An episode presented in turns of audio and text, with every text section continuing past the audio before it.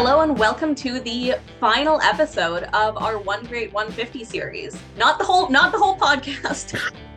No, that won't end ever. No, we've got too many ideas. it will Um, end when we're dead. I'm Alex. I'm Sabrina. Uh, but yeah, this is the final episode of this series, which has been covering well 150 years, but then we Ish. also actually started a lot earlier. Um, of Winnipeg history, and uh, if we've done this correctly, this should be coming out the day after Winnipeg was incorporated 150 years ago. Yeah, so 150 years in one day. Yeah. Um, what what are you doing to celebrate, Sabrina? Well, we're having a live show on November 8th, Yes. and I am putting 150 candles into a Jeanne's cake. By the time this episode airs, I will have done that already. We will have succeeded at putting 150 candles in a Jeanne's cake. I have really big ambitions in general. Um, if we sound a little different, we're recording online today, so we're not in the studio. yes, because I've decided to celebrate by getting strep throat. Alex loves a party. She loves to be contagious. Yeah. So that's why we're uh recording virtually, but um hopefully that's it's still gonna be a fun episode for you. It will be lots of fun. I'm excited about it. It's also different than any of the episodes we've done so far. Yeah, so when we had discussed like what people we wanted to cover, we realized that we could really only go so recent because it gets a little weird to cover people who are still alive. I feel like a lot of this, though, is that we do like older history generally. Like, That's true too. we're kind of in a safe spot of like, if we talk about someone from 1901, the chances of them being alive to contest our reporting is extremely slim. yeah. I guess we could get, you know, some angry grandchildren. But But like, yeah, once we get into like the 80s and onwards, it gets so much weirder because it's also lived memory. yeah, like even like my Josh Foray and my Daphne Odjig episodes, I felt like I was I had to be a lot more careful. I felt like I wanted to be like consulting people because you know, it's it's a lot more kind of um I don't know, in people's minds. Yeah, totally. So what we were kind of faced with then is like, well, if we're gonna try and cover the last 40 years, how do we do it? Who do we talk about? And I feel like the only person we had like pitched the idea for was Fred Penner, Yeah. which felt like kind of a silly way to end the series. Yeah. So we've incorporated Fred Penner into a larger a larger idea. Yeah, what we've done is we've basically asked a bunch of our favorite Winnipeggers to help us tell the last 40 years of Winnipeg history. Yeah, it's I don't know. I'm very excited about it. It's I think one of the cooler things we've done. Yeah, it's been a Not to lot hype of fun. ourselves up too too much. it's been a lot of fun to put together. Um, I hope it'll be a lot of fun to listen to. Yeah, we'll be around. Um, but yeah, we basically asked people um, to introduce themselves, to tell us their relationship to Winnipeg, and then to tell us about something, any event that was memorable to them. Big or small. Yeah. Um, yeah, and we had planned to start this episode in about 1980, but our first guest had a story from 1975 that was too good to pass up. Hello, I'm Al Simmons. I'm an entertainer, and I've born and raised in Winnipeg and uh, live now in Anola, Manitoba, but uh, lived in Winnipeg for the uh, first years of my life till I was maybe 30, something like that. I, I love Winnipeg. There's, uh, I love the changing of the seasons and, uh, you know, even mosquito season. You know, you get over it, folks. You just, wipe them away or swat them you know you can dress properly they, they only come out certain hours you know get over it everybody.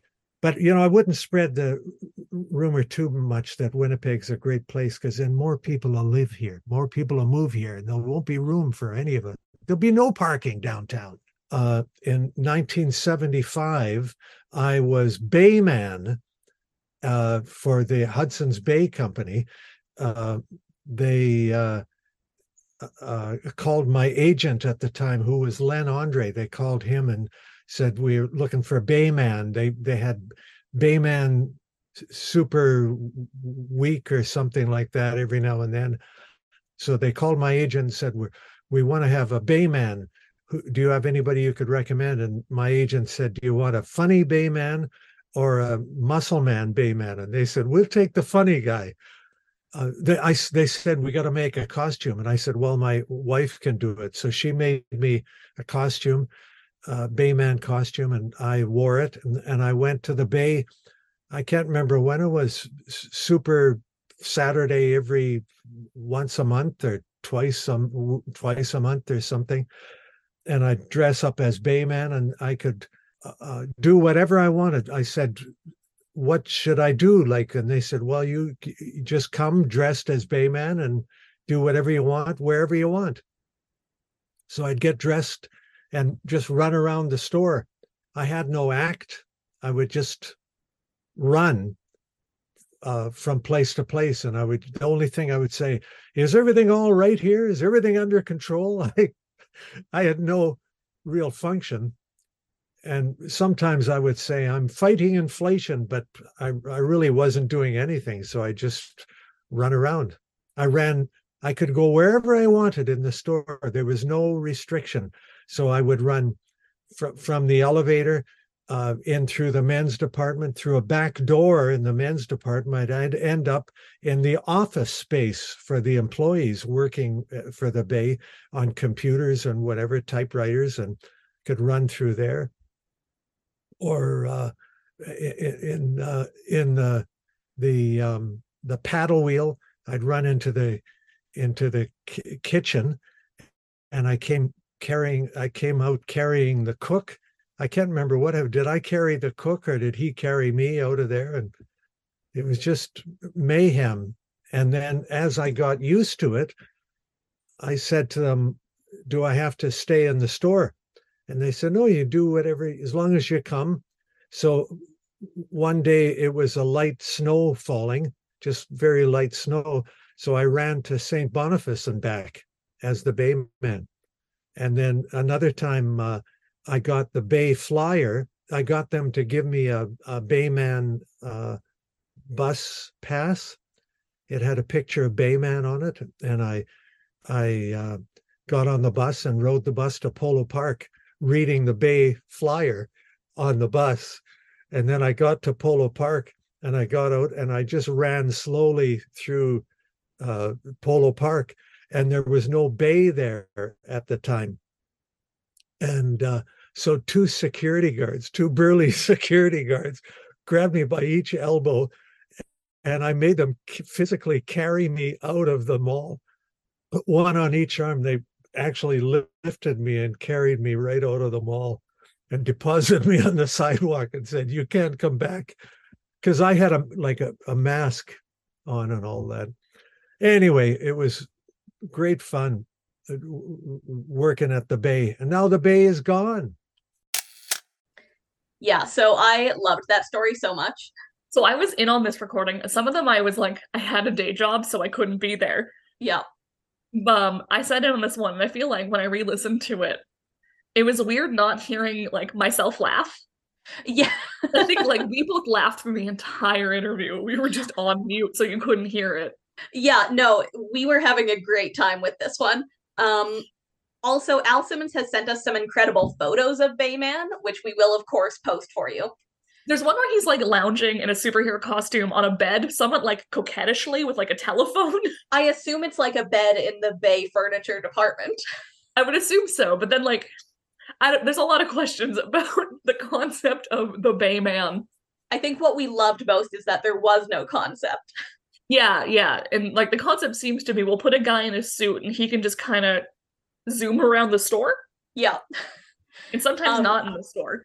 Al also he told us some other really incredible stories that we didn't have time for in this episode that I think will maybe turn into like a bonus episode later. So or we'll find something else to do with them later. We'll find something really to do with them. But stay tuned for those. But yeah, it's interesting that the Bay was so significant to like the first few episodes of this series, right? With Sarah Ballenden and Goulet and that a hundred years later, you know, I mean, even Peguis too, right? Like, yeah, yeah, absolutely, and like it doesn't have the kind of political significance anymore, obviously, but was still so like central to downtown and to people's experience of the city. Yeah, I mean, if you talk to anyone that was like, I mean, anyone older than us, basically, they'll have a memory of like, oh, going to like the paddle and getting the jello cups. Like even I think I did that once when I was growing up because like that was a whole day for us was going to the city to do that. But Right. Yeah. And for me, like the Bay store downtown used to be my like happy place when I was going to the U of W. Like if, if something really upsetting happened, I would just go and like wander because like it was quiet and big and no one would really talk to you. and this is gonna reveal maybe a little bit too much of like our personal interests. Second floor bathroom in the bay, Weird. So amazing. weird Yeah. space. They have Yeah, like powder room stalls basically. Because it's an Yeah. old like, like chairs, like the fifties. rows of mirrors. it was a neat space and yeah like even i remember like i would also go like i'd walk through the bay when it was cold and i'd putter around and go check out their furniture displays hmm went to the paddle wheel a few times when i was little and yeah anyone you talk to that remembers going downtown when they were younger is probably going to the bay Yeah. But yeah, I think we'll touch on the Bay a little bit again at the very end of this episode. yeah so like a lot of changes have happened to the like downtown area obviously the bay is closed we'll talk about in a little bit so like we removed that feature of downtown winnipeg and then um in the late 70s so not long after al simmons is hired as the bayman uh portage and main closes Yeah. which is um both complicated and not so complicated Right. and how it's talked about. There's a lot of big feelings about it, I would say, but like the gist of it is that it was closed as a business deal to push pedestrians into an underground shopping mall for the Trizec company hmm that was building an office tower. And it was part of this pattern of like prioritizing cars over pedestrians that was pretty common in like developments in the city at the time. And it's also like a big time for malls generally. Like if you think of the 70s and even to the 80s, mall culture was like really developing as a thing. Right. That's when we get like Polo Park and everything else. Yeah, so the hope is that people would be going through this like shopping mall and checking it out. And it's kind of blown into a much bigger debate. But like for 116 years, that street was open to the public. Yeah, I don't I don't even know if people if we say underground shopping mall, I don't even know if people will know what we're talking about. That we're talking about like the concourse in Winnipeg Square. Yeah, it's it's a shopping mall only vaguely, and that there's how many retail stores are there? Not a lot. It's like a there's the like concourse is not a lot, but underneath the different towers, I guess there's more. a hmm There's essentially like four points of access on each corner of the street, and like the Fairmont has businesses underneath, and then it connects to Winnipeg Square, which I think has has or had a Hallmark store. I haven't been in there in a while. These days it's largely become like restaurants for various office workers.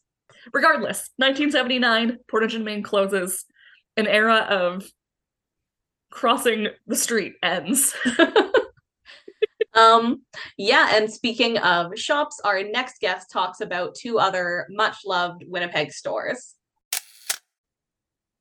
Hi, I'm Ron Robinson, born and bred in Winnipeg, Manitoba, Canada. Uh, grew up here, went to school here, um, have had all my employment history here. Uh, Windsor Park Collegiate, University of Winnipeg, editor of the Uniter for a week before I was turfed out. Uh, then uh, ended up through a variety of occupations, always a good idea to working at Eaton's, then the McNally Robinson Booksellers, and finally CBC Radio, and the pension is good. I did learn that a break makes you want to stay here longer because the older I get by the end of middle of February, it goes on and on and on. Uh, it's not a great city to be in if you're not mobile. You know, you know the sidewalks, you know the roads, you, everything from cycling to when you have to push some poor soul in their wheelchair in the middle of winter, you think, I think we could do a better job. Uh, being old and crotchety and uh, being old is by nature, there's always a backstory to the backstory, to the story.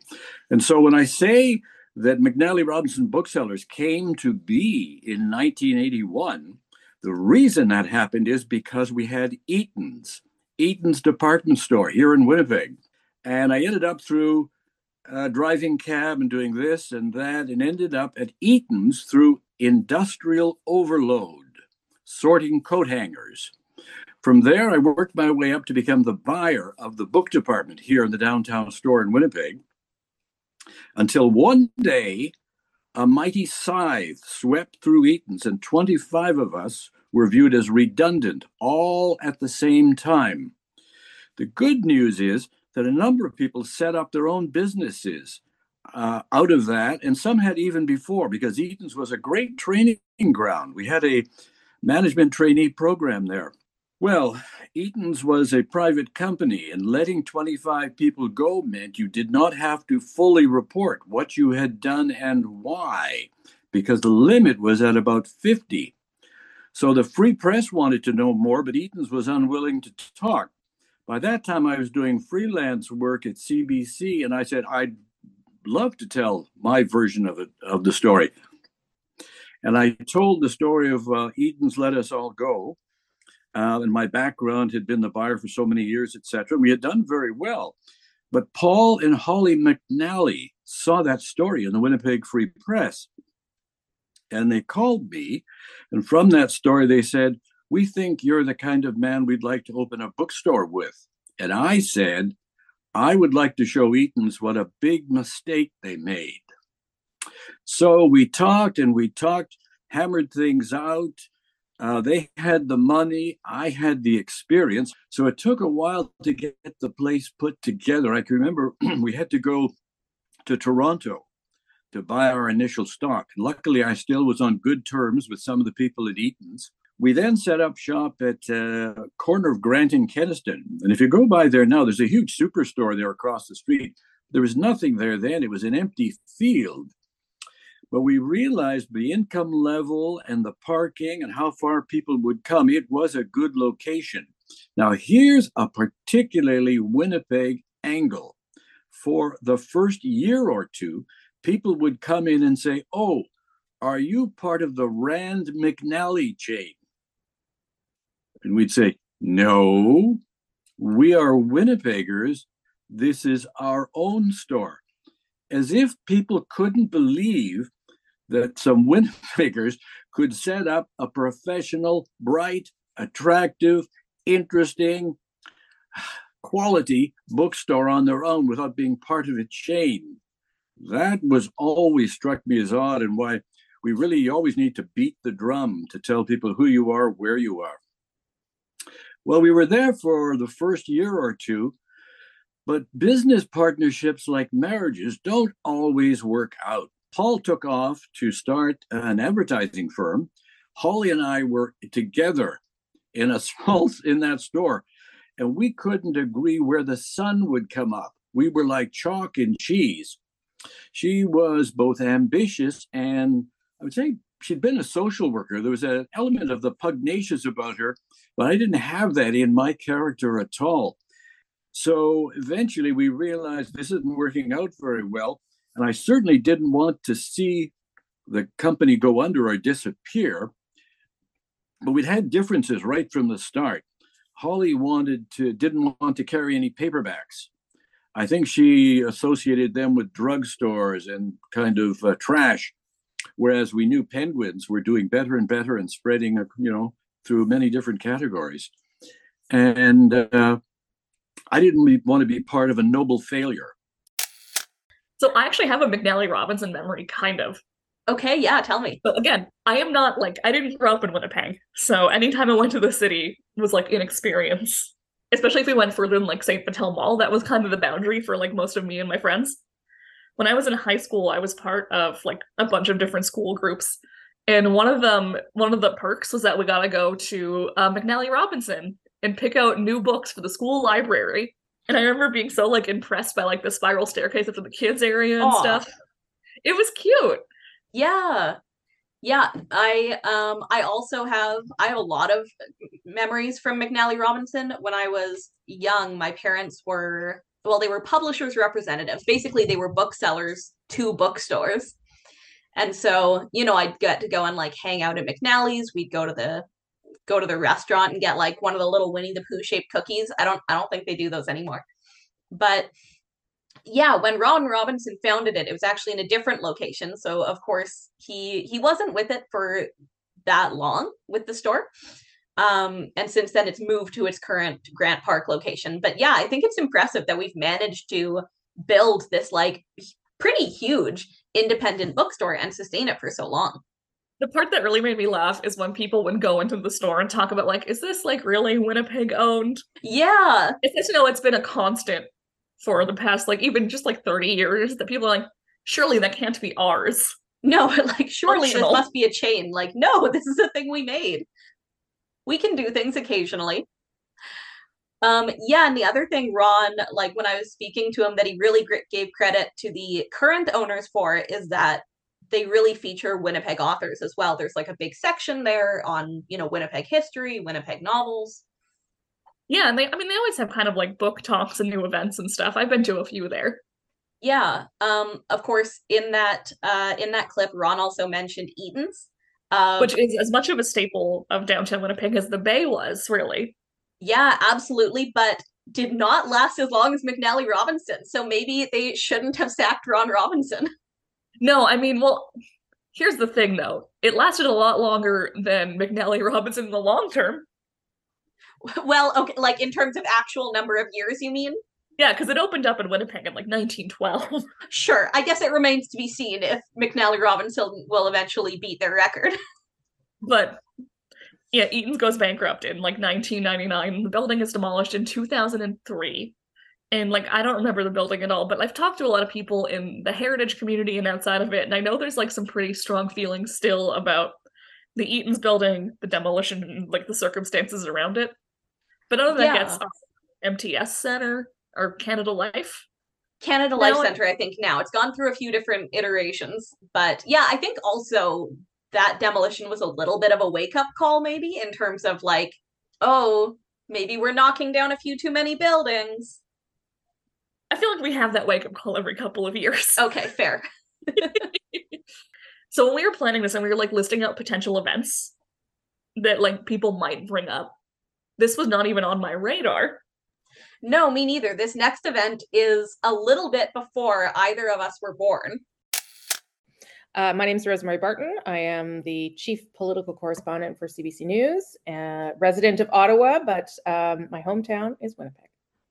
It was 1986, so I was then 10, um, and it was a blizzard. Um, and I remember it because it was like unlike. I mean, everyone has stories about Winnipeg and how cold it is and how much snow there was, but this was epic. And it it may be because I was 10 that it was epic, but but I, I don't care. I'm just gonna stick with that memory because it was epic. Not only was there um uh was it a snow day, which was, as you know, a, a huge, huge deal. It was like more than 30 centimeters of snow overnight so I remember obviously when it's a snow day, you're you're thrilled, and I remember getting dressed up. Um, and and in the 80s, we still did that thing where I don't know if people still do it because they didn't really have um, like neck warmers and stuff. We would wrap the scarf around our forehead and then down over our mouths. So there was just like this amount, just your eyeballs poking out. So I remember getting all layered up and we went outside we went out the front and you couldn't see really anything and i don't know if i'm making this up because who knows if you can trust your memory but i remember the snow being up to my waist literally up to my waist. Now i was 10 so it's possible but i remember just kind of dropping into the snow like whoop. um, and then realizing okay i can't how am i going to be able to walk around? So i actually at the time, my best friend lived about 17 houses down uh, in Riverview, in the neighborhood of Riverview, where my parents still are. And so I went back and I got my cross country skis and I skied the block down to her house. Um, and I honestly, I can't like really remember what else I did that day, but I remember so vividly um, doing that and just and the amount of snow that was uh, was there that day. There's like lots of, lots of other great and interesting memories I have around the flood and all you know all the rest of it. But that one is the one that brings me uh, right back to my childhood and really brings me the most the most joy because it is so it was so Winnipeg and it was so perfect in my mind. So apparently there's like 35 centimeters of snow falling on Winnipeg over 11 hours in this blizzard, which would then be piled on top of like normal snow. Yeah. Like, yeah, up to a 10 year old's waist makes sense. she was saying like, oh, like you know, maybe it wasn't, maybe I was exaggerating, but I'm like, no, I think it probably was up to a ten year old's waist. And it's like windy too, right? So there's these huge like snow drifts and snowbanks that make it impossible to see. There's like cars abandoned in the snow. Um, it takes like a couple of days for roads to be plowed for more than emergency vehicles. So just like chaos. Yeah, the photos from this period just look actually insane. I would, yeah. And there is, I think, a magic to like a snowstorm or a blizzard as a kid that doesn't exist. Oh, isn't there? Because like we as adults now, we have to like clean it and like shovel cars out and make sure we can leave our building. But like as a kid, I work from home now, so even if it does snow, I still have to work. this is the real tragedy of the modern era. Yeah. anyway, um, as the 80s go on, though, it somehow becomes obvious that closing an intersection to foot traffic is not enough to save downtown Winnipeg. Are you shocked What? by this, Sabrina? No. So there's this big project to revitalize downtown with there's a bunch of construction projects that are all kind of part of this one larger project. So there's like the Skywalk, Portage Place Mall, and also the Forks. I think a lot of people don't know that that was all like one thing. Yeah, so these were obviously kind of a mixed success. Portage Place has been struggling a little bit over the last few years. I've talked about how I kind of love Portage Place despite having been pepper sprayed there. I think it's like it's a beautiful building. It really is. The clock tower in there. It's from the old city hall. Yeah. Some whimsical charm to it. The IMAX in there was fun. I used to do field trips to that. Oh, I really miss the IMAX there.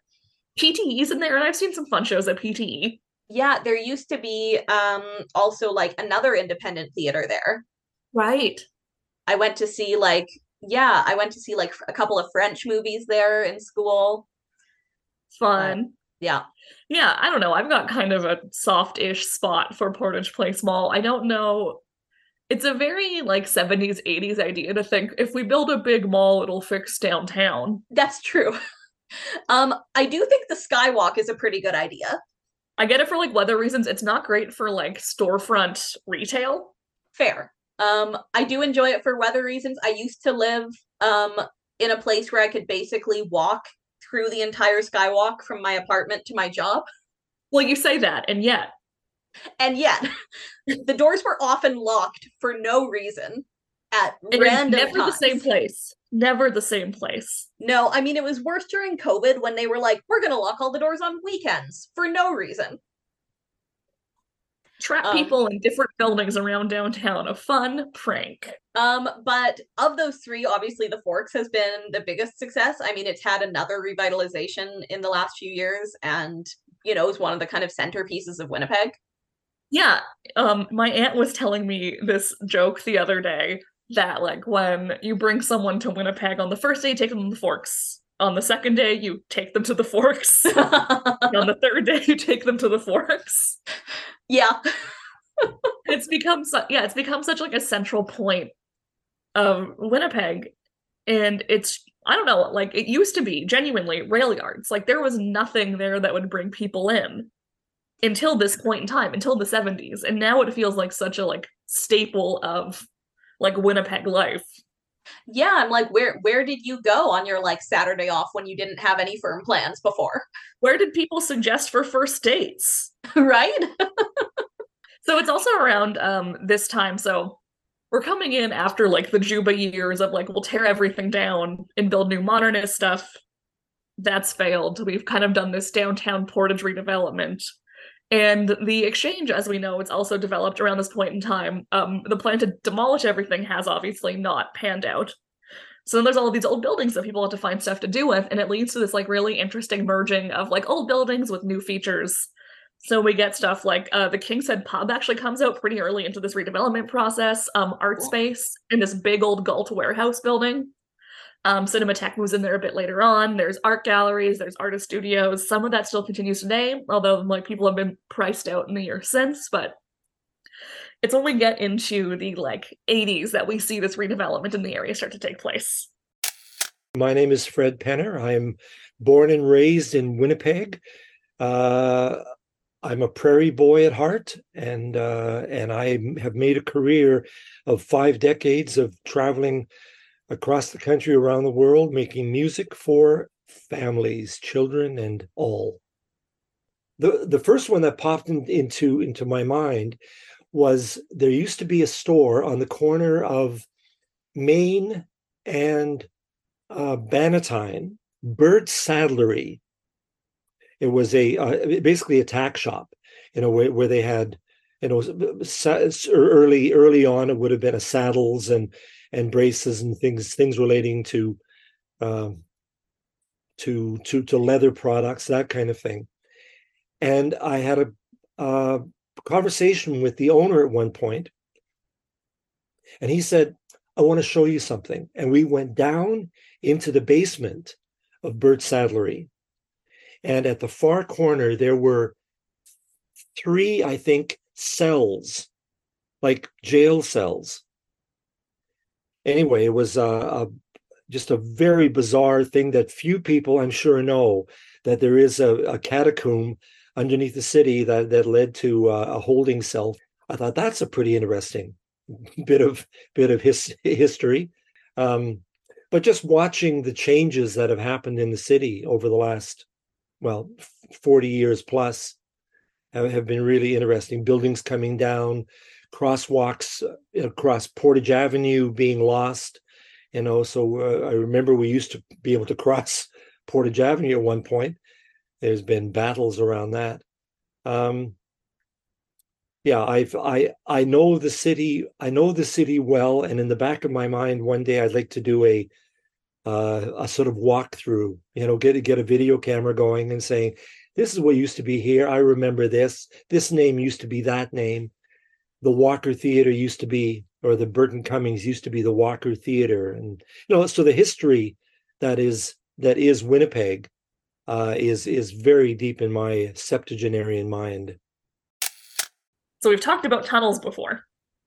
Yeah, there's um, a lot of rumors about the tunnels. Many of them are nefarious than I think the reality of the tunnels are yeah, like my understanding is that most of them were used either for heating or a little bit for like transporting things between buildings, maybe. Yeah. Um so yeah, the ones from the Birt Saddlery building would have been for transporting goods from yeah. the store to the warehouse. Um and the cells that uh, Fred is talking about seeing were from the old jail that would have been in the area as part of the old like courthouse city hall complex from the 1873 1874ish a little later um the jail was built directly underneath the courthouse. So the premise was, I think you'd crawl up like a ladder. Oh, wow. and um, he would have had to see them before 1980 because the buildings directly above the jail burned down, and then rubble's filling the sub basement, so they're completely inaccessible. They're not there anymore. There is, I think, one photo of the jail cells. Yeah, yeah. There's like an old grainy photo from like the 50s. Yes. So um, we're not going to see those jail cells anytime soon. Every time I told people that on tours, they're like, "Oh man," but just we, I don't know if you'd want to go in there, guys. No, I have heard that in the basement of the building that used to be the Birt, there is still sort of like a boarded up door that goes somewhere. Yeah, I mean, also some of those might have been like fire tunnels too, right? Like the old steam heat systems would have run through there as well. Sure. There's all kinds of stuff. The yeah. tunnels just weren't that exciting. No. Unfortunately. Um, but we do have a lot of cool heritage buildings in the area. And I think like that's really what like Fred was getting to there. That we're just like so lucky to have that built heritage in our city. Yeah, and it's Winnipeg is interesting that we have it because a lot of other prairie cities would have lost neighborhoods like that around the same time. In places like Edmonton, you see a sort of bigger demolition because obviously there are cities that are making more money than we are. So that's really funny. We're like, we can't afford to make new buildings. So genuinely, I think part of the reason that we have the exchange districts is that we couldn't afford to replace them. And like in the short term, everyone I'm sure was very sad about that. In the long term, though, it gives us genuinely a national historic site. Yeah. So it's designated in 1997, but there's not like any of the like restrictions that come with that. I feel like I need to say this every time I talk about it because it's not a protected neighborhood. There's only a plaque. Okay, so I didn't I didn't know the difference between that. Yeah, I think it I don't know how like the national designations work, but like it's mostly they just put up a sign saying like this is a historic site. It, the sign's in Old Market Square. Okay, so it's just a recognition that like yeah, this is a cool old thing. Not not yeah. that like hey, we're formally protecting this in any way. Yeah. If it was, say, like a UNESCO World Heritage Site, then there would be like restrictions on development and construction in the neighborhood that hasn't been imposed yet.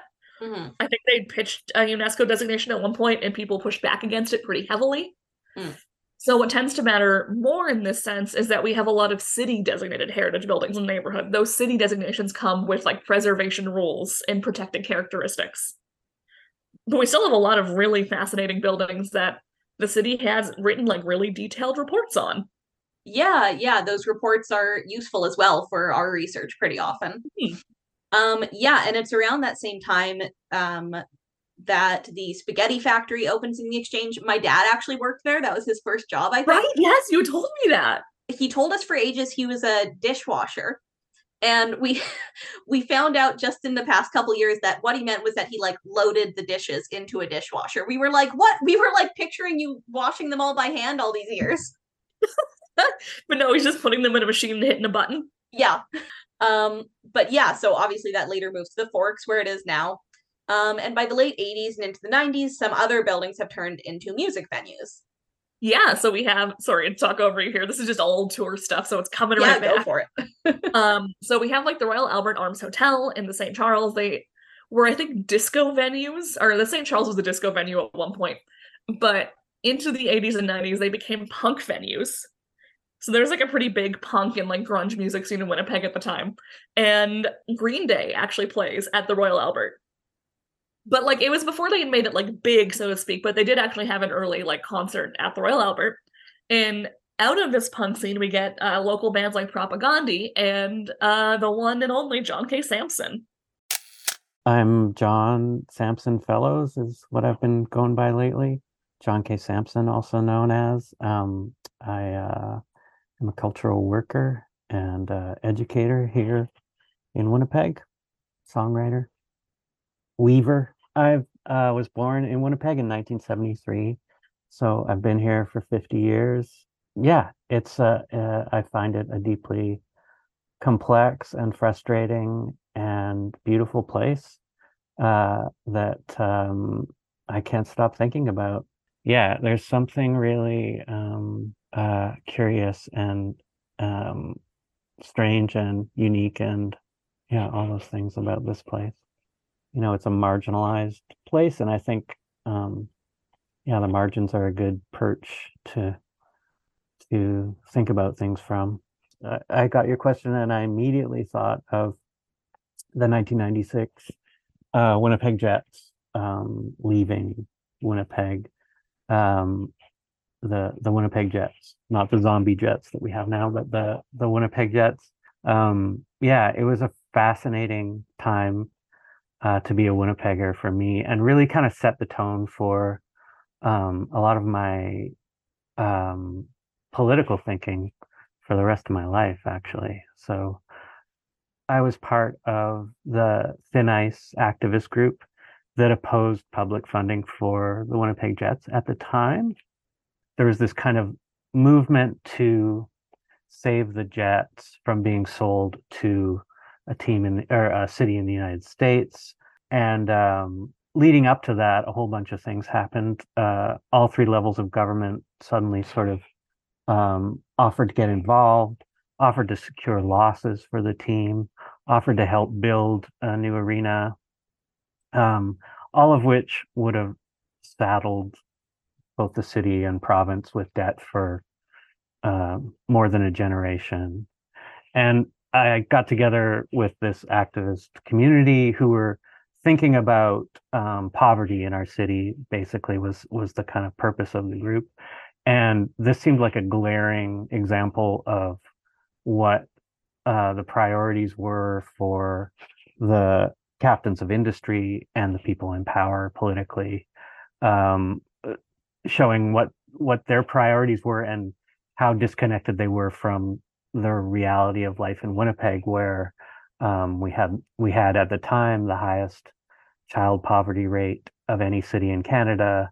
Um, we had these uh, incredible um, disparities of of um, of poverty and and despair, and and um, all these things happening in Winnipeg, uh, but these kind of um, small group of millionaires and um, city officials were suddenly willing to expend all this effort and money on something didn't i mean mattered greatly but um, something that wasn't as important as human lives right?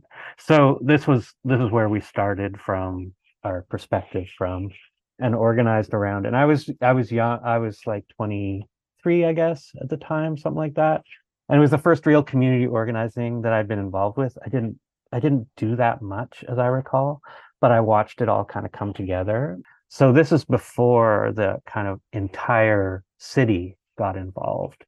So I, I feel like the the entire city was kind of suddenly there was this huge drive to save the Jets and citizens of Winnipeg, you know, the stories of kids emptying their piggy banks and um, and uh, cashing in RSPs and and all these things to donate to the Jets was was um, really incredibly troubling to see and also you felt so so much for these people. And um, so it was this very troubling time uh, trying to figure out um, what was happening in Winnipeg's brain um, and um, and trying to trying to be empathetic about it, but also trying to be like to put your foot down and say what are our priorities for who we are as Winnipeggers? Um, what do we care about? Um, and it was it was hard too like it was hard to be a member of thin ice at the time we were um we were vilified i i mean i i was totally behind the scenes um but i know like like um jim silver at one point had to have police protection and there were uh, people egging his house and and um uh yeah i we had a we had a phone line set up uh, in an office at the Union Center for the Thin Ice organization. And I remember I had a I did a shift on the phones one afternoon, and I remember just why I don't know why we had a telephone line. Thought that was a good idea, but we just had people calling to scream at us like all day. like it was it was awful, right? And also it was it was awful because a lot of the reasons um, that they would yell at us were were troubling. Were like um, racist, for example. Um, this idea that our idea that um, that uh, that Winnipeg couldn't afford um, to support a sports team when so many people were living in poverty um, became uh, like was racialized by callers who would who would say racist things about indigenous people and it was just this it was really dark. It got pretty dark. I guess the thing too that we can all i think all sides could come together and agree on is that gary bettman sucks right so like that's still a thing i think that we can that's that's what i came out with it out of it with anyway was that like we may disagree on this but um the powers behind the nhl are, are terrible and and uh and are awful for the game of hockey so I've been the designated sports person for this episode. Yeah, because I Because don't know anything. Someone doesn't know anything about hockey and does not remember my hockey episode from three years ago. I remember that there was a fun, weird chant, and that's about all I got. Yeah. Hobble gobble, razzle dazzle, sift boom ba. That's right. The Jets don't have that chant. Sadly. Yet. And I yeah. I don't think people are gonna like it if we try and reintroduce that. So, like, Winnipeg has had the Jets since 1972. It's first a team in the World Hockey Association. They joined the NHL in 1979. So, in their first season, they get some pretty big name players like Norm Beaudin, Christian Bordeleau, and Bobby Hull, and they start importing in European talent. They're one of the first hockey teams in North America to actually do this. So, start bringing in like players from Sweden. They're pretty successful in the World Hockey Association. Um, but when that folds, they're actually one of three teams that are brought into the NHL. Okay. So they do well enough that they're like ported over into the National Hockey League. Mhm. But when they join, they have to sign this thing called a reclamation draft that like it really negatively impacts the team. They lose their top three play or their top six players. And like there's a bunch of other penalties for and that basically mean that whatever had made the Jets great in the WHA was kind of removed Interesting. when they join the NHL. But they survive a pretty like rough first few years. They get players like uh, Dale Hawerchuk. Um, they're like I don't know a pretty big cultural mainstay in the city for a very long time. And then what we see happen in the 90s is uh, U.S. teams start to join the NHL and join the league. And there's a bunch of like financial stuff going on here, where then like Canadian players can ask for their salary at the value of the American dollar, hmm which is higher Right. suddenly players are now asking for more money. Um, the team, the Jets aren't doing as well financially anymore. Their arena at the time is the Winnipeg Arena. It's like 40 years old. It's in need of repairs. Their like box seats have like obstructed views and are pretty out of date. So like you'd have to maintain the venue and do major repair uh, repairs, and the cost to keep this team is like astronomically high. Right. And ultimately, they're moved to Arizona and become the Coyotes. The Winnipeg Jets' last game in Winnipeg is in April of 1996, despite a pretty big push to save it. Um, But also, we shouldn't own a hockey team. That's crazy for a city to do. yeah, no, I think like John is right there that like the idea that we were going to put a bunch of public funds into that would have been like kind of horrific financially for the city. Like, sports is expensive. Yeah, The city's always like on the verge of being broke anyway. right. I feel like I need to have some kind of segue here about like the flood of tears as the as the Jets leave. well, the Jets left right uh, just in time to avoid the flood of 1997. There you go. So yeah, in 1997 we have our flood of the century, which impacts Winnipeg a little less than the flood of something like 1950 did hmm because we built uh, Duff's Ditch. Yeah, I mean, like high schoolers are called out of school to help sandbag. Um, the city archives is a really fun exhibit on this. They've set up at City Hall for a while. They had like model sandbags that kids had made with like names on them. There's flood relief centers in Winnipeg set up because a lot of rural communities are evacuated, including my own. Right. Yeah. So where did where did you go? Uh, well, I went around a little bit. So a lot, some people I know that didn't have like family nearby went to go stay in the city and had like hotels. Mhm. I know like a family friend of mine had some pictures of like his brother and him and their family dogs hanging out in a hotel room. um, I went first to my aunt's house. She lived a little further west, and then to my grandmother's when the water got a little higher. Right. And I can like I have a very vague memory of like sandbags outside of my grandma's yard because there was like a pretty good amount of water on her farm property too. But like lots of people I know were involved in flood relief stuff. It's something that comes up a lot when you talk to like rural Manitobans. hmm Also, there's like commemorative sweaters and stuff from the flood of the century and books. Yeah, I think, you know, for people in the city, I feel like it's it's more of sort of something we talk about as like, oh yeah, that was like an interesting kind of it was a big thing that happened, but not quite as big as as people outside of the city. Yeah, people having to like leave their homes. My hometown was like functionally an island Right. for the duration of that, which is crazy to think about. The pictures are wild to see. So, like, obviously, Winnipeg's not super negatively impacted by the flood of 97 in the way that, like, it was in the flood of 1950. So, like, when we talk about the flood of 1950, it's getting into, like, the basement of downtown buildings. Remember how the ba- ballet had to, like, completely reschedule a show? That's right. Yeah. That happened, that doesn't really happen in 1997 because that floodway is redirecting water around the city. So, it means that Winnipeg itself is functionally safe from the flood, which is Mhm. I imagine such a novelty. It's the first time since yeah, since Winnipeg started that we've been like, oh, a flood and we're kind of okay. I mean, it's not to say that people's houses didn't get flooded in the city because they definitely did. yeah, and like people's basements for sure did. Yes. But yeah, like the extent of the damage is so much less than it Mhm. would have been if the floodway hadn't been built. Yeah. So yeah, we have a downtown that's relatively safe from floods and a uh, downtown that's developing in all kinds of fun and interesting ways. And we have uh, Michael Redhead Champagne talking about his memories of Winnipeg's North End.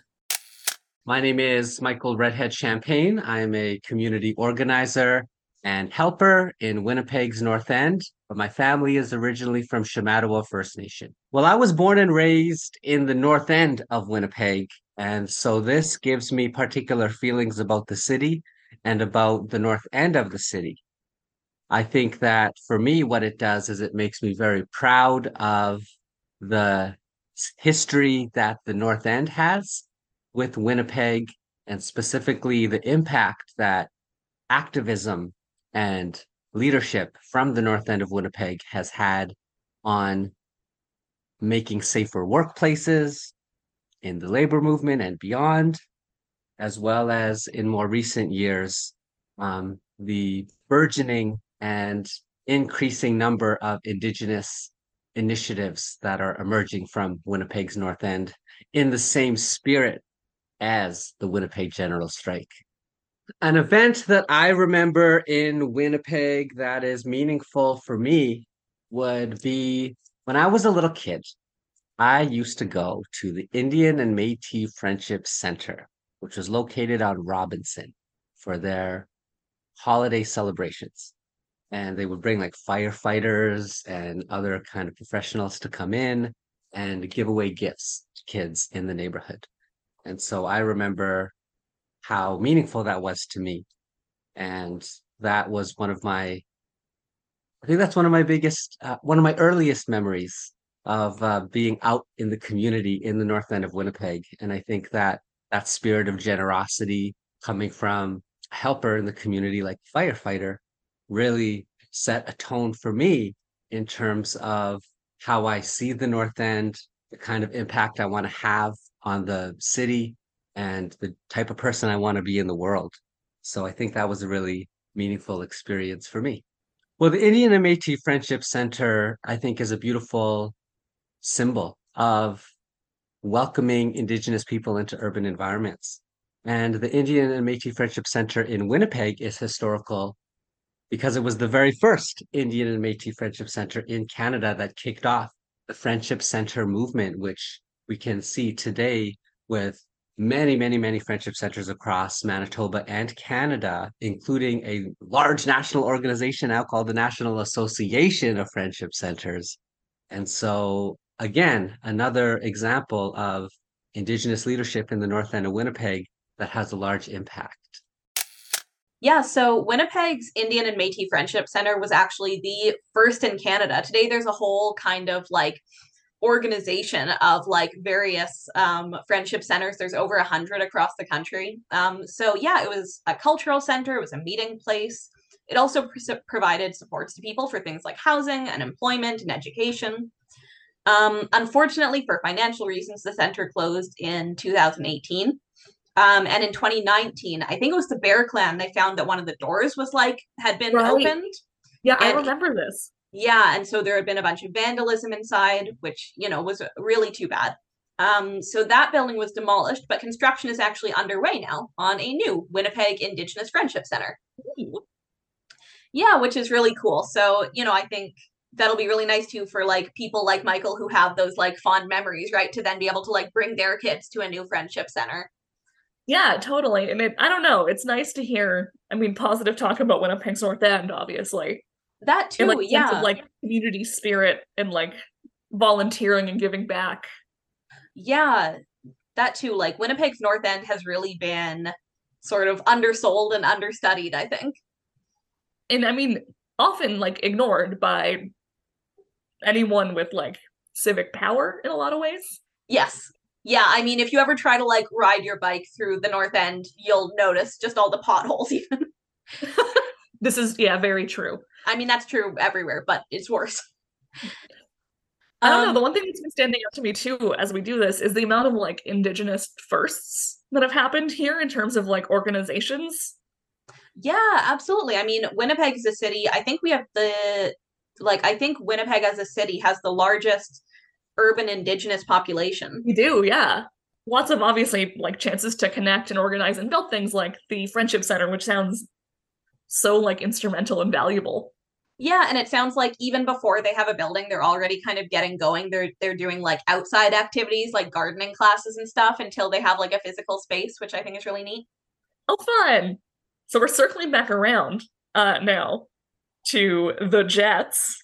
I think it's so funny that like obviously we knew the Jets were going to factor into the series, especially this final little bit. Yeah. And then we talked to uh John K. Samson, and his take on it was more like we couldn't afford to keep them, which is such Yes. a funny way to start talking about the Jets. So thankfully, uh, Carter Chen comes on and talks a bit more about how excited he is the Jets are back. My name is Carter Chen. Uh, yeah, right now I am a content creator uh, for Tourism Winnipeg, Travel Manitoba, Downtown Winnipeg Biz. I love supporting uh, small businesses in Winnipeg. I love supporting local. My day job, I, I work for the bank, uh, but my side uh, hobby, passion is definitely content creation and just being a cheerleader of Winnipeg. I, I love Winnipeg. There's lots of negativity, lots of pessimism. There's lots of uh, bad talk, but I feel like my content, I, I I try to inspire the positive notes and silver linings and and great great talents that we have here in Winnipeg, especially with our restaurants, uh, any events, and our sports teams. Go Sea Bears! I'm wearing my Sea Bears gear. I just think Winnipeg just has so much character to it, right? But uh, yeah, no, Winnipeg uh, in the past has lots of fun memories. Like I just, you know, and the connections we have with everyone here in the city. I I just I feel the love. I could go out and I can run into someone that I went to school with at the University of Winnipeg, like you know, uh, you know, 20 years ago, and we could just chit chat, just just pick up where we left off. I just love that uh, when you're out and about in Winnipeg, you always find someone that you know. You know, it's like a three degrees of separation, right? In, in Winnipeg, it's like a big small town. So that's what I love about Winnipeg. And then going to Winnipeg Jets hockey games uh, at the old Winnipeg Arena with with my dad. Uh, we would my my parents yeah come from a pretty uh yeah humble humble uh beginnings right? My I would come from immigrant parents. My parents came to Canada in 1979 they met on the way to Canada. So yeah we lived in the core. But my dad you know he worked hard worked in the factories and uh, saved enough to take me to Jets games so that definitely was a highlight early on for me uh, when I was younger.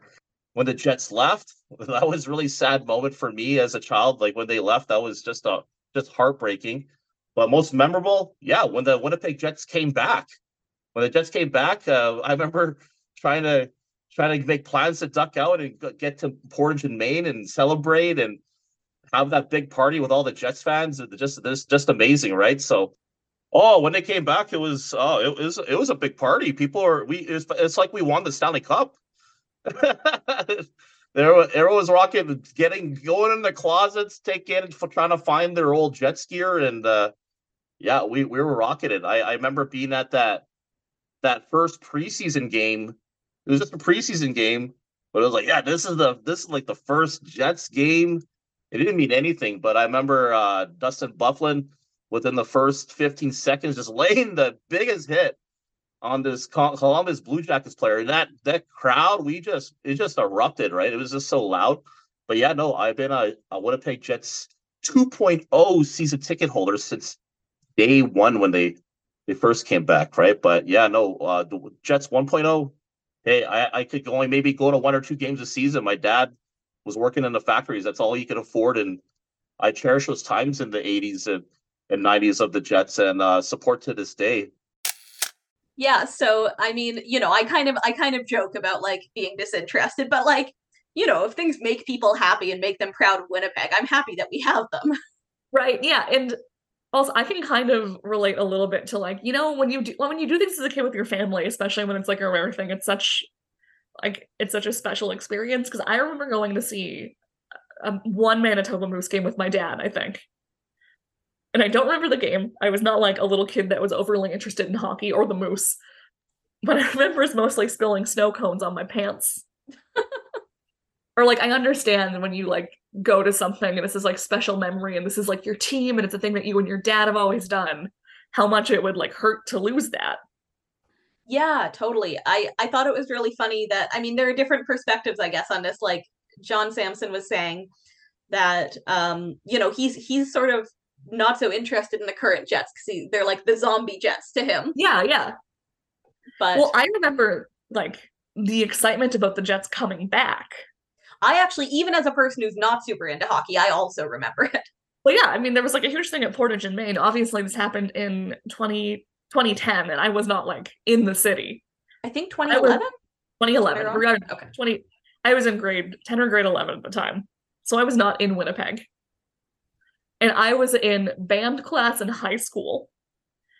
And a girl in the grade younger than me, who was not in my class, comes running into the band room and yells, "The Jets are back!" Yeah. and then leaves, and there's just chaos in the room. Oh man. So, like, if that was the uh, impact on Morris High School, I can only imagine what it would have been like in the city.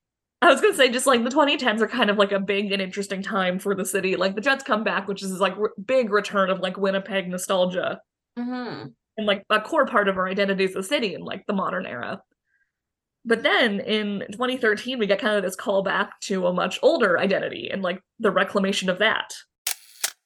Awesome. So uh, my name is Katharena Vermette. I'm a writer, um, Michif writer here in Winnipeg, Manitoba, Canada. What is now known as Winnipeg, Manitoba, Canada. Oh, Winnipeg. Um, when I think of Winnipeg, I always think of back in the day, old school Facebook, when you had to like list your relationship status, and everybody was like, "It's complicated." I love that. It's com. i i held on to that. It's complicated for a long time. Um, but that's kind of my relationship with Winnipeg. I love this town. I'm from this town. I am like every muscle and piece of me is from this town. And but at the same time it's it's a hard city to love sometimes. Um, I love the history of this place. Like we're literally a city built on resistance. Um, and a city that has returned to that spirit of resistance over and over and over again. We are an incredibly indigenous city. We are built on indigenous resistance, repeated indigenous resistance, and um, but at the same time, we are also an incredibly racist city with a lot of really ugly stories and tragedies and ongoing tragedies and practices that will someday go away because they have to and things have to change. But at the same time it's really sad to be to be in it and it's hard to be in it. On march 8th 2013 the very very long court case of the mmf the manitoba metis federation versus canada was succeeded in the supreme court um, and essentially what this meant was that um, canada was recognizing that the um, relationship it signed on to in the Manitoba Act with the Métis people who wrote the helped write the Manitoba Act um, was not honored. So basically, it gave us, and I'm explaining like a poet. I'm explaining like a citizen. I'm not a lawyer would be better off explaining exactly all of the nuances of what it means. But to me, it meant this incredible validation that the history that I've been taught that has been carried through generations to me um, is valid and that the relationship that the crown undertook with us was not honored um, and needed to be. I feel I feel like I could talk about this forever and maybe just to cut in some details around the court case is that the court case actually stems from everything about this place. It's the creation of the Manitoba Act in 1870, which promised 100 or 1.4 million acres to the um, children of Red River Métis, in, which included all of Winnipeg and, and much of the river along the river systems in southern Manitoba. Um, that was never honored. And um, it's a really interesting court case in that I don't want Winnipeggers, non-Métis Winnipeggers, to be afraid. I mean, think land claims of like this doesn't mean that we're gonna, you know, overtake Winnipeg and um and get all that land back. But what it does mean is that we're in this agreement now with the crown in order to get um, provisions and ma- many of the things that were lost when when this land was taken from us. Because it was it's not just the land that's taken it's all of the the wealth that subsequently comes after that for many generations. So it it is a new beginning you know it's a new agreement it's a new way of looking at this place. For me i think it's a new way of looking at this place as that it it was ours and it was taken from us in and it was wrong to be taken from us but at the same time now however many years later i you know, I'm a poet. What's the math? 153 years later, um, we can kind of go into that with a new understanding and then, you know, and start a good way. As Katharena says, this case was finally won by the MMF, and it had actually been going through the court since 1981. Oh my That's- god. I mean, we talked about the Georges Forest case, which started, you know, around the same time. And that was a long case, I thought. But this is, you know, what is that, 23 years? No, more, 33. 33 Thirty- years. Yeah, 32. 32 years. We'll get there. So part of this. also with the George Forest case is that there was a, or not that one, but the follow up was that there was a brief moment where Manitoba's laws were deemed unconstitutional, and that case was resolved quicker than this one. Yeah, right. So this, I mean, similarly to that, goes through a bunch of different levels of government. There's like a loss, a loss, and then a big win in the Supreme Court, which is the one Mhm. that really matters, right? At the end of the day. And part of the dispute originates in the government's use of scrip to distribute the land agreed upon in the Manitoba Act. And that's like a huge, complicated topic that I'm sure we'll do an episode on at some point. But It's on our list. it's on our list, but suffice to say, Métis scrip was disorganized. It was complex, probably deliberately so. Almost, del- almost definitely made Yeah. very, very hard to claim. Yeah, and so only a very small percentage of the land that had been agreed upon in the Manitoba Act was ever actually in the hands of Métis inhabitants. And a lot of that land was then either purchased or sold by settlers to make like exorbitant profits. Yeah there was a lot of land speculation based on it. So it's it's a historic wrong which was recognized in 2013 um the downside is that although the supreme court recognized like yes that was done incorrectly they didn't really offer any kind of remedy. They weren't like and here's the solution. It was basically just a recognition. Yeah, I mean, what do you propose as a solution to that? I guess is kind of yeah the yeah i mean i was talking about this with katharena as well that it's like it's so hard to rectify a wrong that's that old but you know she was saying that she tries to look at it as at least you know a, a you have to look going forward yeah. but i do find it interesting how often the manitoba act has come up in the episodes we've done like I guess it shouldn't be surprising that like our essentially our founding constitution as a province has played a role. No, I suppose it shouldn't, but I think like Canadians don't talk about the Constitution as much as like Americans do, right? No, that's true. And yeah, I mean, also like how often do Manitobans talk about anything other than Riel and the strike? Yes, well, but I mean, this is Riel. It's just you know, just the like um the maybe the more boring kind of legally The Part of it. legalese no one wants to talk about. yes, but I don't know. It, it's interesting. I it gives me a lot of respect for those people that at the time were like, no, we really need to negotiate these things because they saw forward into the future. And yeah, and like obviously these are like issues that are then coming up a hundred years down the line. They're finally like being talked about. Yeah. So yeah, Um, in theory, a well planned document in some cases, and then a lot of it has been has been ignored for sure. Um, Katharena also mentioned in that clip when she was talking about like her relationship to Winnipeg that Winnipeg can be a deeply racist city, and she's definitely not the first person to say that or to think that.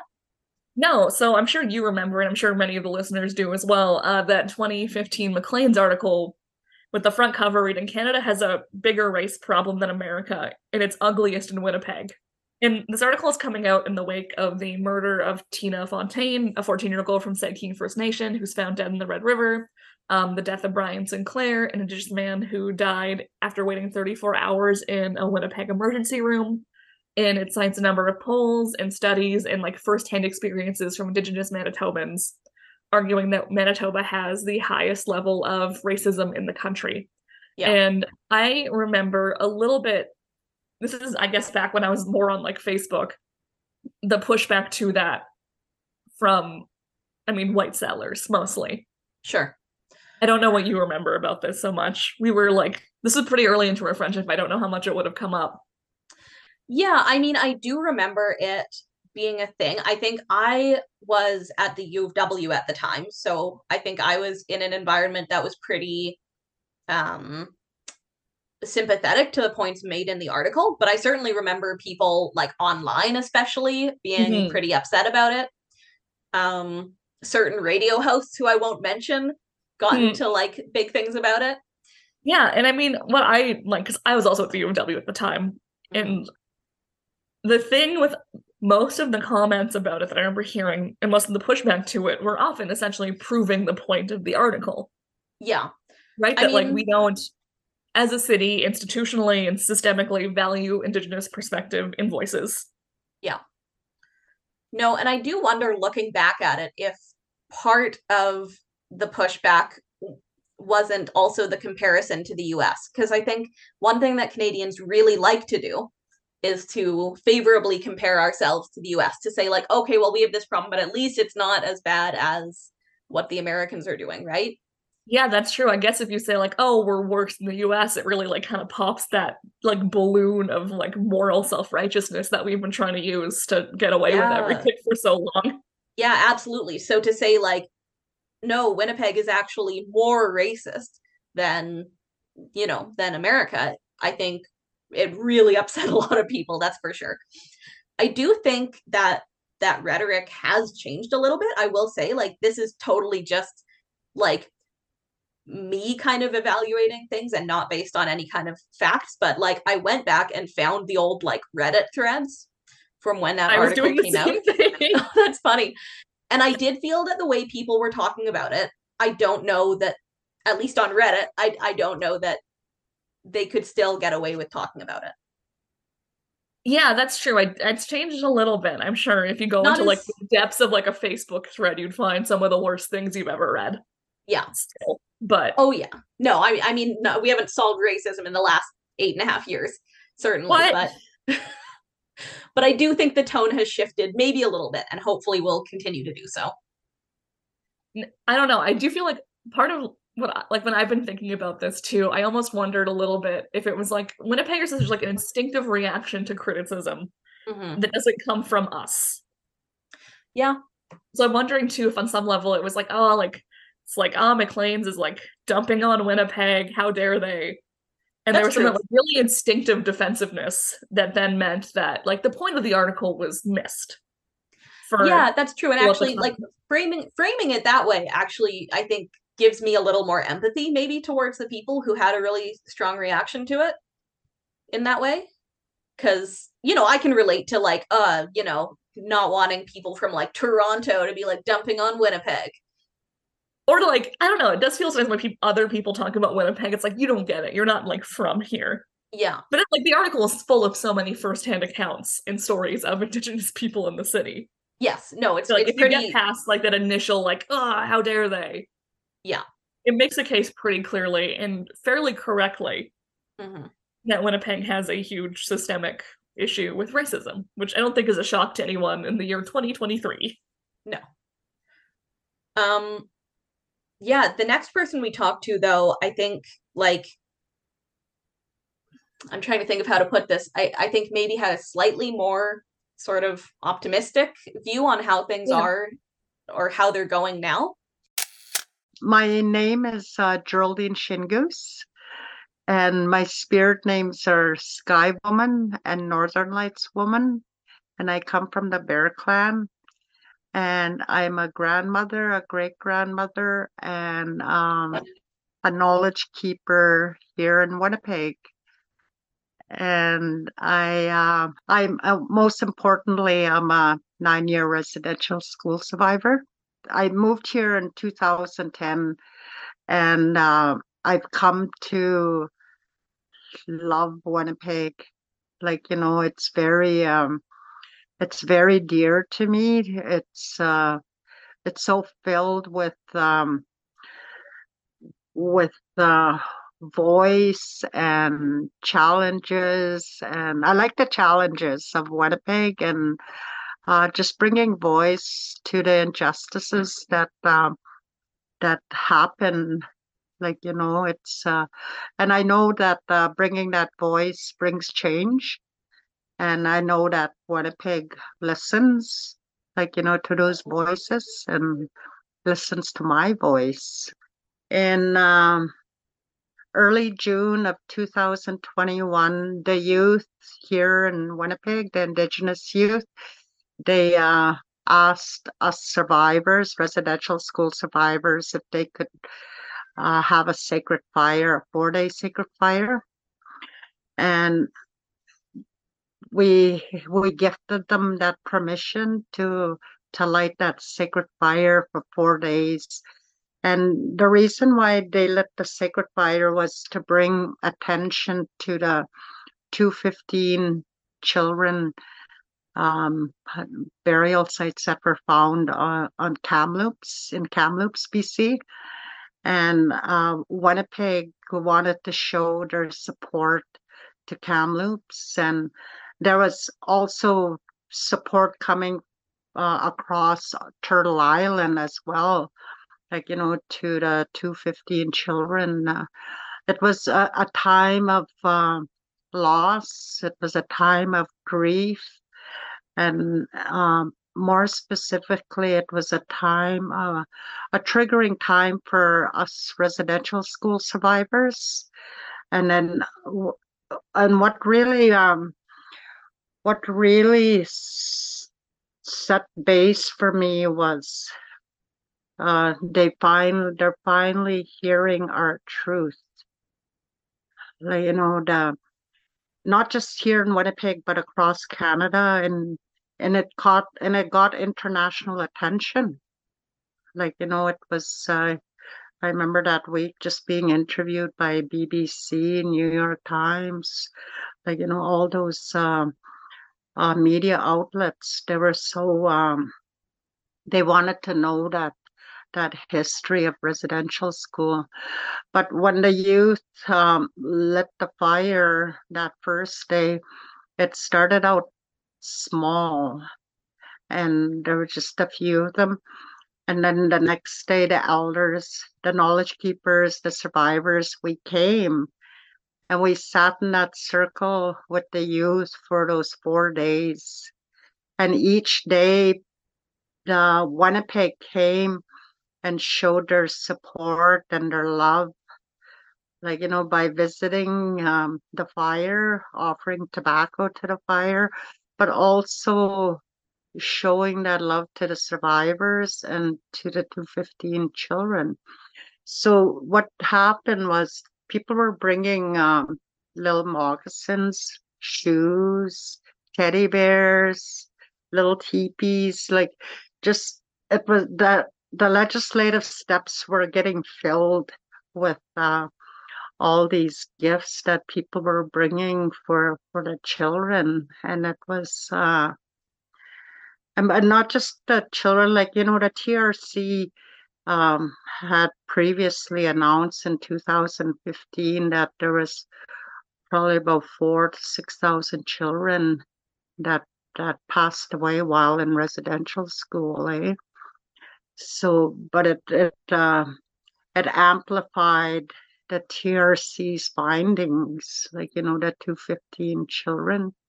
It amplified our voice and and during that time, I uh, I was so taken back by the community coming uh, each and every day to to show that support and and by the when we did the closing ceremony like you know we had um we had a birthday cake like you know for the 215 because I don't know if you guys are aware, like in residential school, survivors never got to celebrate their birthdays. So we wanted to celebrate and honor them with uh, with a cake and just to acknowledge, you know, their time in residential school and their birthday time. And then also the other survivors that were still here, right?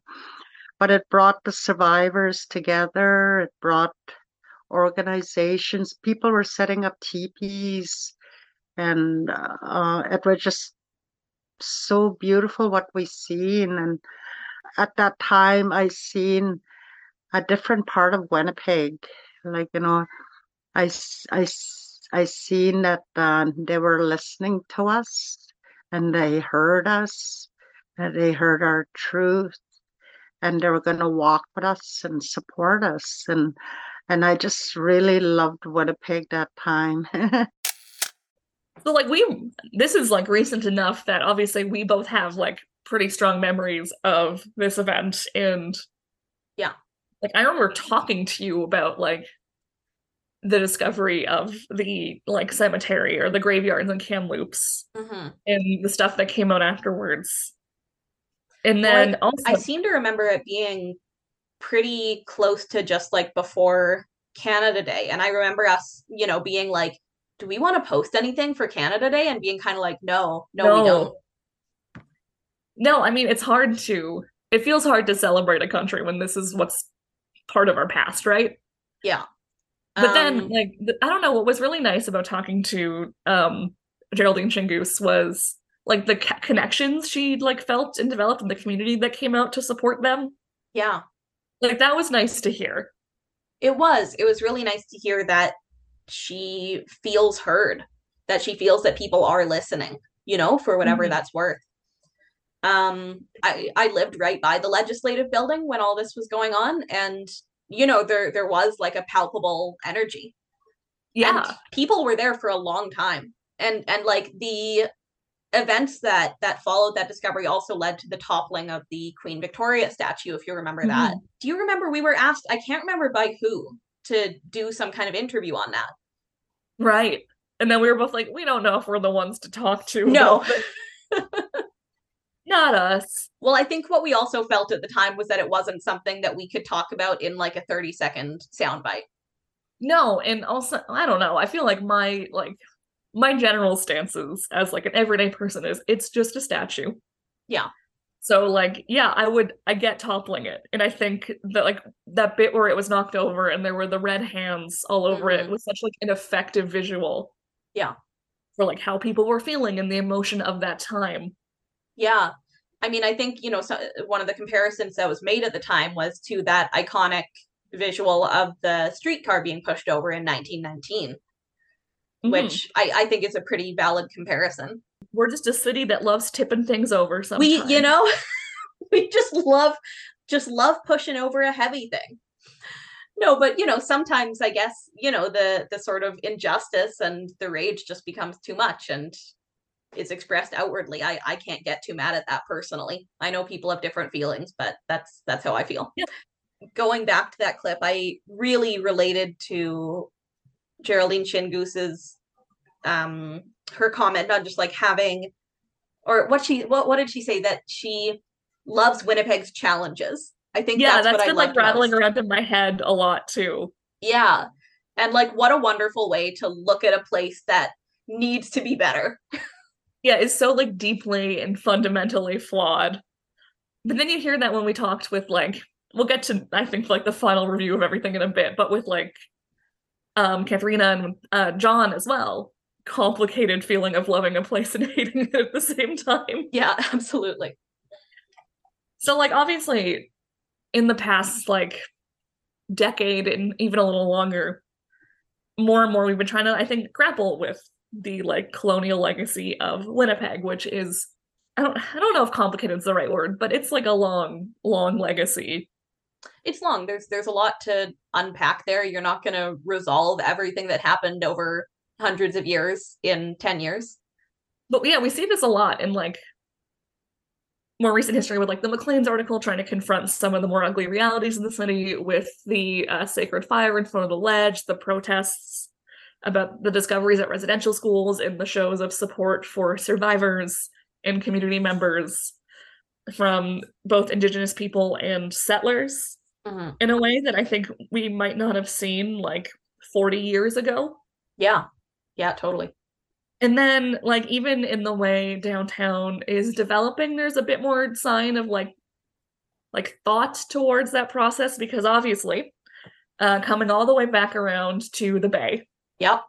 very end of this, in April of 2022, the Bay's massive downtown flagship store is gifted to the Southwest Chiefs Association for a massive 130 million dollar redevelopment project. Yeah. And like the symbolism of it i think is interesting too the like gifting of this like really physical embodiment of like colonization this deeply colonial institution hmm to an indigenous group to basically do with it what they will Yeah.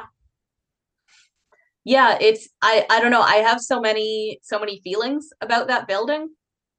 Um i like was so sad when it closed but i'm also like so excited to see what comes next for it. I'm like i'm so happy also that there is someone who wants that building. Yeah, well, we went to the U of W. Do you remember when it was they offered it to the bay or they offered it to the U of W for like a dollar? yeah and the u of w was like no that's too much work They can't afford that building. yeah Because the Yeah. reality of Winnipeg is a building. I was involved in like the heritage community in Winnipeg at the time this was happening, so this was like a big topic. Mhm. Is that the square footage of the store is so wide that like any redevelopment basically involves cutting a chunk of it out to just add like the amount of windows legally required for a building today. right yeah because the the whole center of it doesn't have any natural lighting So you can't like put apartments in there because that would never work. Yeah, so it looks like what they're planning now is kind of like an atrium, which I think is really a creative way of approaching it. I, I really hope that it all comes together. Yeah, the plan for the building, in case uh, people haven't heard, is this like really? I mean, it's it was going to be mixed use no matter what, because that building could never be a single use thing ever again. But like a mix of retail and offices. I think I'd heard something about there being like some kind of healthcare center on the floor and affordable housing specifically in the downtown core, which would be really, really important, especially in an area like that hmm that's lost so much of it to like commercial development and parking lot development over the past 50 years. Hmm. The building at this point hasn't been developed yet, so we actually like at the time of recording this, we don't know what will happen. I have heard good things from people I know that have seen the inside of the building, Oh, good. developers. Um, and hopefully what comes out of it is something like cool and something that we can be proud of, because I think we deserve that, if nothing Yeah. else. And hopefully, like, you know, as much as I loved the Old Bay, hopefully something that's useful to a lot more people. Yeah. Oh god, yeah, hopefully. I mean, you know, as a lot of the time it's just me wandering around in the coats. So we'll see what happens. I don't know. There's there's stuff on the future that I think will be interesting. Also, obviously, the Kapyong Barracks have sold and are being redeveloped as kind of an urban reserve, Hmm. which I think will be really cool to see how that develops too. I don't know. There's there's some cool things happening in the city, and Yeah, I mean, I imagine in classic Winnipeg fashion, every construction project will be behind schedule and, you know, yeah, well, over budget. But I think that's maybe just every construction project I in the history of the every world. construction project. We just only paid attention to construction projects in Winnipeg. Yes, I think that's probably more what's going on. If I had to guess. It's entirely possible. But eventually, I think there'll hopefully be something pretty cool there. Now, that brings us to today, to late 2023. Yeah. The city has changed a lot over the past like 16 episodes of this series. hmm When we started, there weren't roads. Right. Technically, when we started, there were glaciers. Yeah. So it's been a while. But one of the first things I asked when we started recording the series is what our relationship to Winnipeg was, and my plan was to come back and ask it again at the end. hmm So, Alex, what is your relationship to Winnipeg? Yeah, I mean, it's complicated, which is what which is what a lot of people have told us. Um yeah, I mean, I do think working on the series has changed things for me a little bit. I think like going back so early, I think has in some ways, even though my family hasn't been here since, you know, we my family's only been here since I don't know, 1960-ish. I think it made me feel more rooted here in some way that you know just to have that knowledge of of what this place was like so long ago um i think also though working on this final episode i have to say has i think increased my like affection meter for winnipeg pretty significantly. And i can tell you why. It's because we reached out to a lot of people who we were like they're never like we're just gonna have to fill this episode with our like friends and family. Like these people are not gonna respond to us. Um And, we got a lot of responses, some saying, like, I would love to, but I just can't right now. yeah yeah we had a couple people who like couldn't because they were too busy.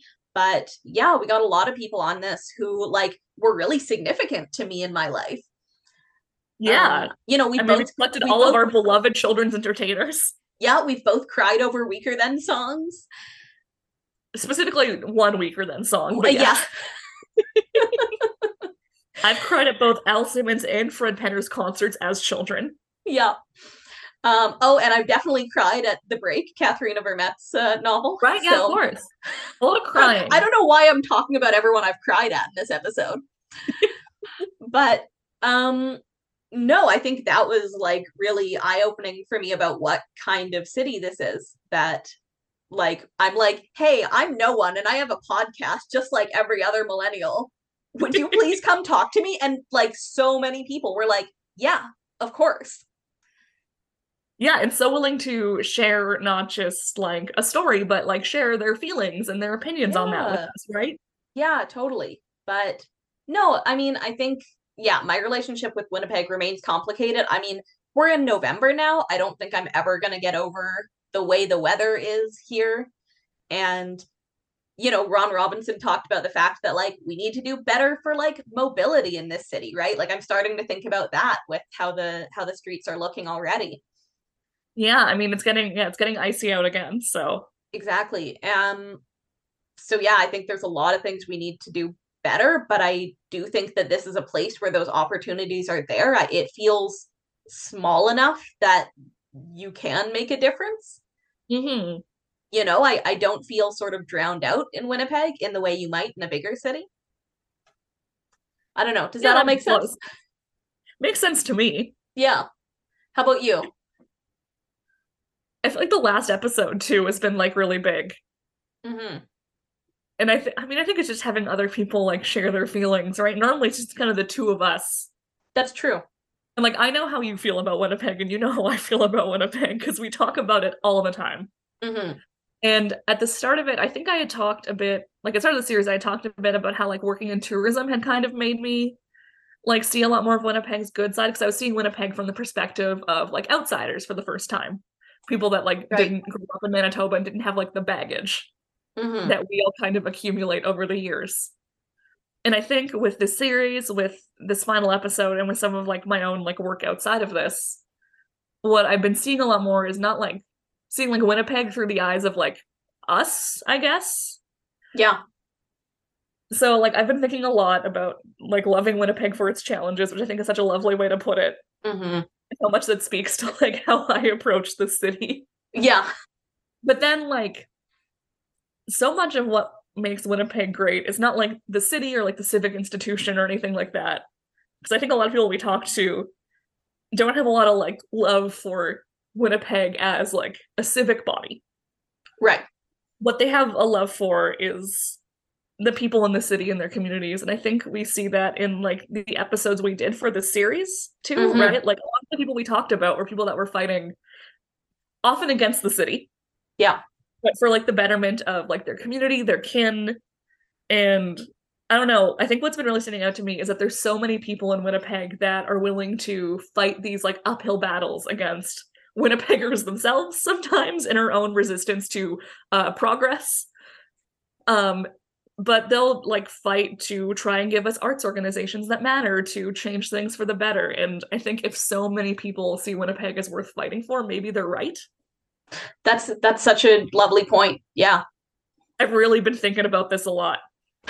I mean, you know, Katharena talked about that as well, that this is a city of uh, resistance over and over. Um, and in some ways that's frustrating. You're like, why do we have to resist all the time? Why can't it be easy? But it's just But- kind of built into who we are i think Yeah. Yeah. And yeah, I mean, I, I just keep going back to that thing that Geraldine Shingoose said about loving the city for its challenges. yeah i'll go i'll be at more uh, city council meetings in the next couple of years i'm sure once again Yeah, and I mean, I think like that's kind of the note that I wanted to end on was that like you don't have to love Winnipeg. I don't think I don't know if I would say that I love Winnipeg. No i wouldn't say that either necessarily if i'm talking to someone from outside of the city i will but i'm lying Yeah. i'm trying to if you're trick them. listening to this from outside the city, you didn't hear that part. but like i'll try and like talk it up a little bit to people from outside of the city because i feel like it gets a like a worse rap than it maybe deserves Yeah, no, but like what I was gonna say was, um, like I don't know that I would say that I love the city, and I don't think people need to love the city or even really like the city, but I think it's so important to be involved and to get to know the place that you live. Yeah. even even just for your own sake if nothing else it's so sad to live in a place that you refuse to engage with Yeah, and I think like I don't know, my feelings towards Winnipeg are a lot more complicated now that I started like paying attention and being involved and like getting like talking to other community members and all of this stuff. But like my life is so much more like fulfilled for it, and I feel so much more rooted to this place than I might if I wasn't involved in like, I don't know. I feel like the way we should end something like this is talk about like the next 150 years, but like there's no way to predict that. no um no there, there really isn't and like i think like for for me and you because we're historians and that's kind of how our brain works like one of the ways the, big way for us to get to know our city and to understand it is through history through understanding what happened in the past but that doesn't have to be your way that doesn't have to be everyone's way right there are so many ways to understand the place where you live Yeah, totally. And I mean, there's all kinds of like, Winnipeg has a lot of opportunities to get involved and get engaged and meet people.